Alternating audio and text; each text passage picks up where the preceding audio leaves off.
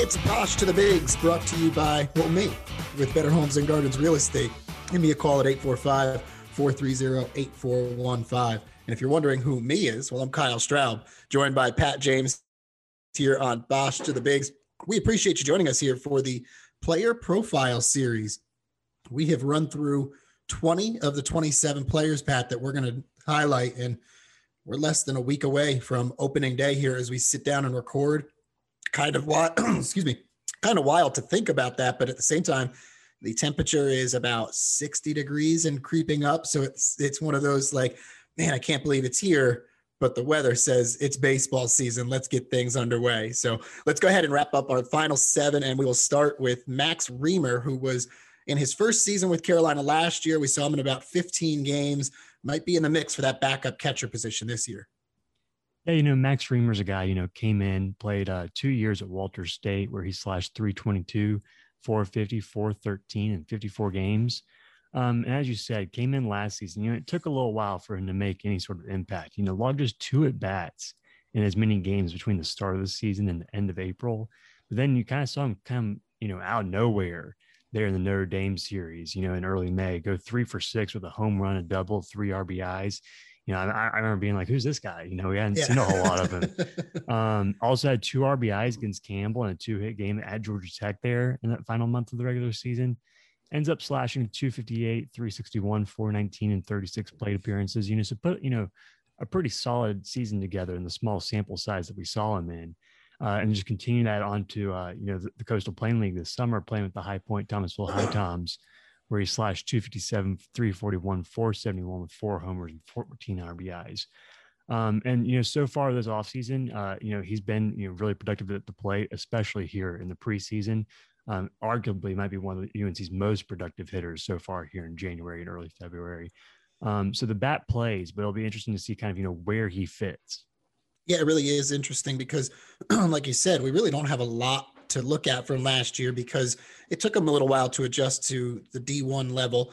But once he got those opportunities, you saw him have some success. And then you saw the coaches try to get him into the lineup a little bit more, which we just kind of talked about a little bit before we got on here. Yes, he's going to be battling with Eric Grinst in that backup catcher role. But if they like the bat enough, do they try and find other ways of getting him into the lineup? Outfield being the spot that really is that corner outfield spot in right field being really the only one that we just don't know who's going to be there. Do you think he could be in the mix for that? Yeah, he's definitely gotten a little bit of work there, kind of here and there, more so in the fall than he has so far in the preseason. But, you know, when he was at Walters State, he kind of played all over the diamond a little bit. I mean, played a little bit infield as well as outfield. So it wouldn't be surprising to me at all, eh, you know, if he continues swinging the bat as well as he has so far in the preseason, if he could kind of find, you know, one of those corner outfield spots. We talked, you know, as you said, you know, in terms of what he can do at catcher. You know, you've seen him here in the preseason make a few nice defensive plays. I mean, there was one play in particular that stood out where the opposing team, whichever color it was, blue, navy, you know, who knows, uh, infield in, runner on third, hard ground ball was hit to Danny Serretti, and Serretti, you know, his throw was a little bit offline. You know, kind of taking Reimer back to the third baseline. You know, he adjusted, came back, and made a really nice tag at the plate to get the out. And that was just one of the like, you know, some of the highlights that you know he's made behind the plate this season.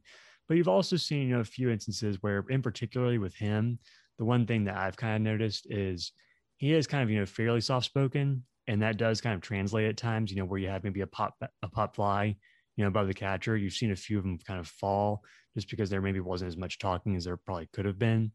Um, so that's something that's I'm kind of monitoring, you know, because, but in the end, you know, Coach Forbes has said that you know both you know Reimer and Eric Grinst are two guys who he feels a lot more com- comfortable in in terms of you know penciling in the lineup this season. Yeah, and we've talked with him about you know giving Tomas a break here and there, especially with a couple of weeks where there's two midweek games, um, and trying just to save the legs a little bit for him. And there's two options that are right there for you. I kind of feel like Reimer, even though he hasn't been with the Tar Heels as long as Anglin, I feel like he kind of fits into that same type of role because Clem is very small, uh, soft spoken. But when you get him in the lineup, especially if he's hot, that bat, the ball jumps off of it. And we saw that in the Notre Dame game, which kept on getting him more at bats last year. So it will be very interesting to keep an eye on how he fits into the mix and if that bat is enough for them to try and put him in the outfield and find ways to get him in that lineup. Um, and we've talked about it before. Matchups are going to be a big thing with this team. So depending on whether it's a righty or a lefty and how he handles certain guys, that'll all play into it as well. So good one to keep an eye on. Uh, let's go ahead and jump to our number to know for Max Reimer.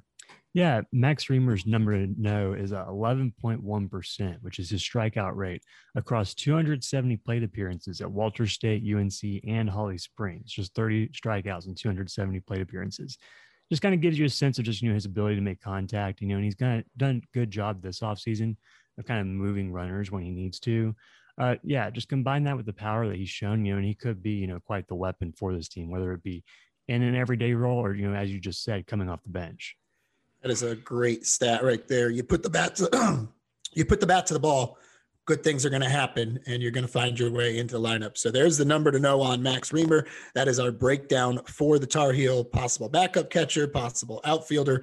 We'll have to see. Less than a week to find out, though. Thanks for joining us here on our player profile series on Bosh the Bigs. For Pat James, I'm Kyle Straub saying so long.